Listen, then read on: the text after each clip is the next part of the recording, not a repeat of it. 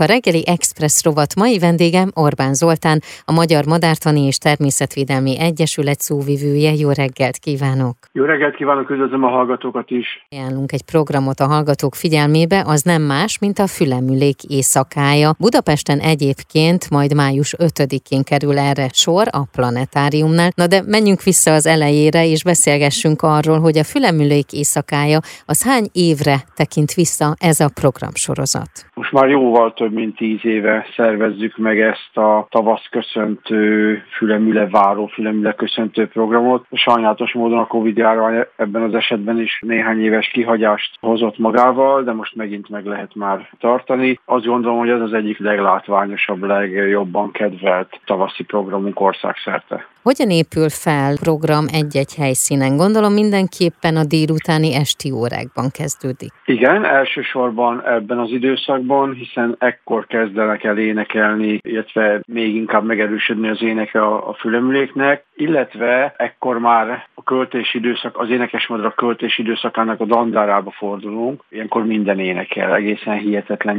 8-10-15 fajt is lehet hallani, és ugye aztán utána látni. Ezért a program helyszíneken általában van egy séta, egy nagyon könnyű séta. A Fülemülék éjszakáják akciónak az az egyik alapvető előnye, hogy ezért nem kell elmenni messze ki a vadonba, hanem ezek a, alapvetően a településeken vannak, uh-huh. nagyobb parkokban például, tehát nagyon kényelmes oda jutni, lehet vinni egészen pici babát is, babakocsival van, aki kutyasétáltatás közben csatlakozik hozzánk, tehát van egy könnyű séta, a madarász vezetőinknél ugye van tárcső, határozó, és meg tudják mondani, hogy milyen madarat hallunk, látunk éppen, és törekszünk arra, hogy lehető legtöbb helyszínen madárgyűrűzés is történhessen, mert az azért egy egészen elképesztő élmény, hogy nem csak halljuk a fülemét, hanem kézben láthatjuk is.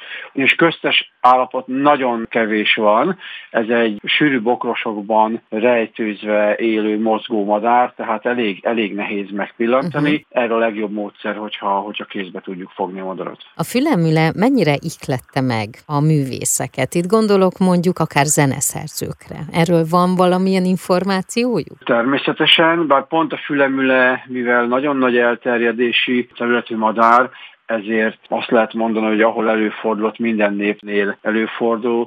Ugye nem csak zeneszerzők, hanem költők, írók is megörökítették. Andersen Fülemüle című mesét, mehetünk Stravinsky írt operát hozzá. A mai modernekben is található rá példa. Handel orgona versenyében a kakuk mellett a Fülemüle is megszólal Oscar Wilde csalogányos Rózsa című novellájának főhőse, a csalogánya dalát és a vérét áldozza a szerelmiért.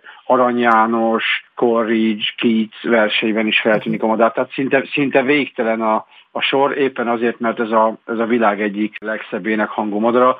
Nagyon érdekes, hogy a, még a rádiózás hőskorához is kapcsolódik. Uh-huh. Ugye Angliában a BBC 1924 májusában szervezett egy kitelepülős élőprogramot, tehát próbálgatták, hogy mire képes a rádió. Egy szabadtéri koncertet Beatrice Harrison cselló művész kertjében, és azt közvetítették, ahogy ez a cselló művész hölgy duettet játszik a hangszerével egy éneklő hívfülemülével, és akkor a közönség sikere volt ennek az egyszerre tervezett kísérleti adásnak, hogy utána a rákövetkezendő 12 tavaszon azt még megtartották. A fülemülékre hogyan tudunk vigyázni mi itt a városban, vagy mire kell figyelnünk? Hogyha megnézzük, hogy a fülemülék megmaradásához, illetve akár a létszámuk növekedéséhez mi kell, akkor egy nagyon fontos nagykövetmadarat üdvözölhetünk bennük, mert hogy a településeinken rendkívül rossz a zöld felületkezelési koncepciónk, számosokból, fűnyírás, stb.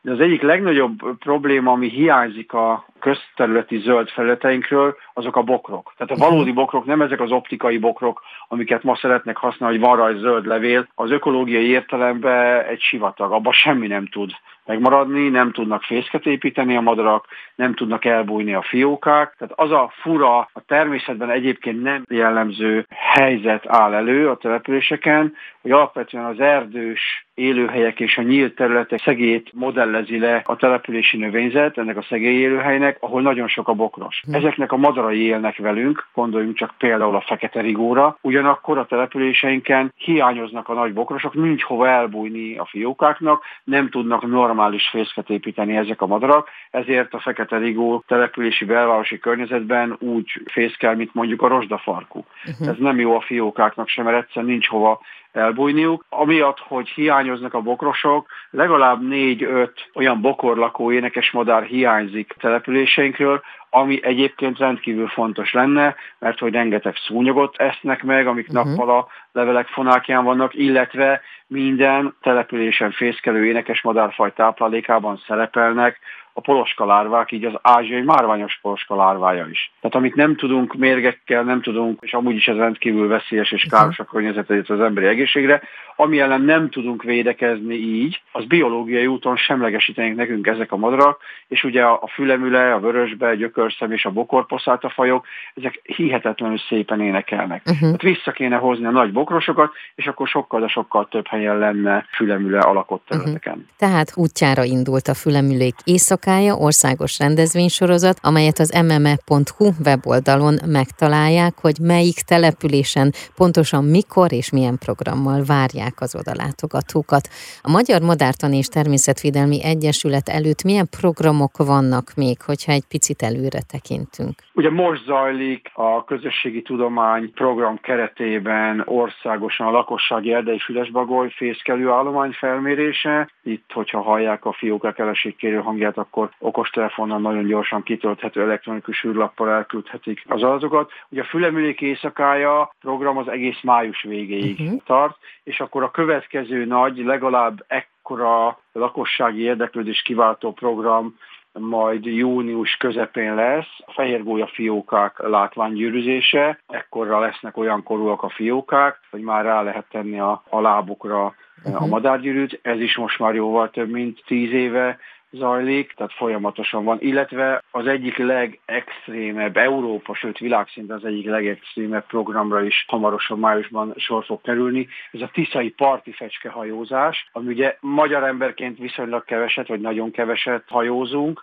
Itt Tokajtól északra lehet elmenni kiránduló hajóval Európa utolsó legnagyobb természetes folyóparti parti állományát lehet megnézni, és ami igazán szerintem szuper extravagánsá teszi a programot, hogy az a narrátor, aki a hajón szakmai kísérletet biztosítja, professzor dr. Szép Tibor, uh-huh. világ egyik vezető parti fecske, illetve fecske kutatója, a Nyíregyházi Egyetem professzora, és ő fogja bemutatni a fajt, illetve ezen a területen több mint 30 éve folytatott kutatásait egészen elképesztő, hihetetlen tudással bíró emberről van szó. Ezt a programot is meg lehet találni a Madártanyagyeset honlapján, mint az összes többit. Így van, mme.hu. Én nagyon-nagyon szépen köszönöm. Ha nagyon sok energiát kívánok ehhez a rengeteg programhoz. Köszönöm szépen. Én mi is köszönjük. A reggeli Express rovat mai vendége Orbán Zoltán volt a Magyar Madártani és Természetvédelmi Egyesület szóvivője.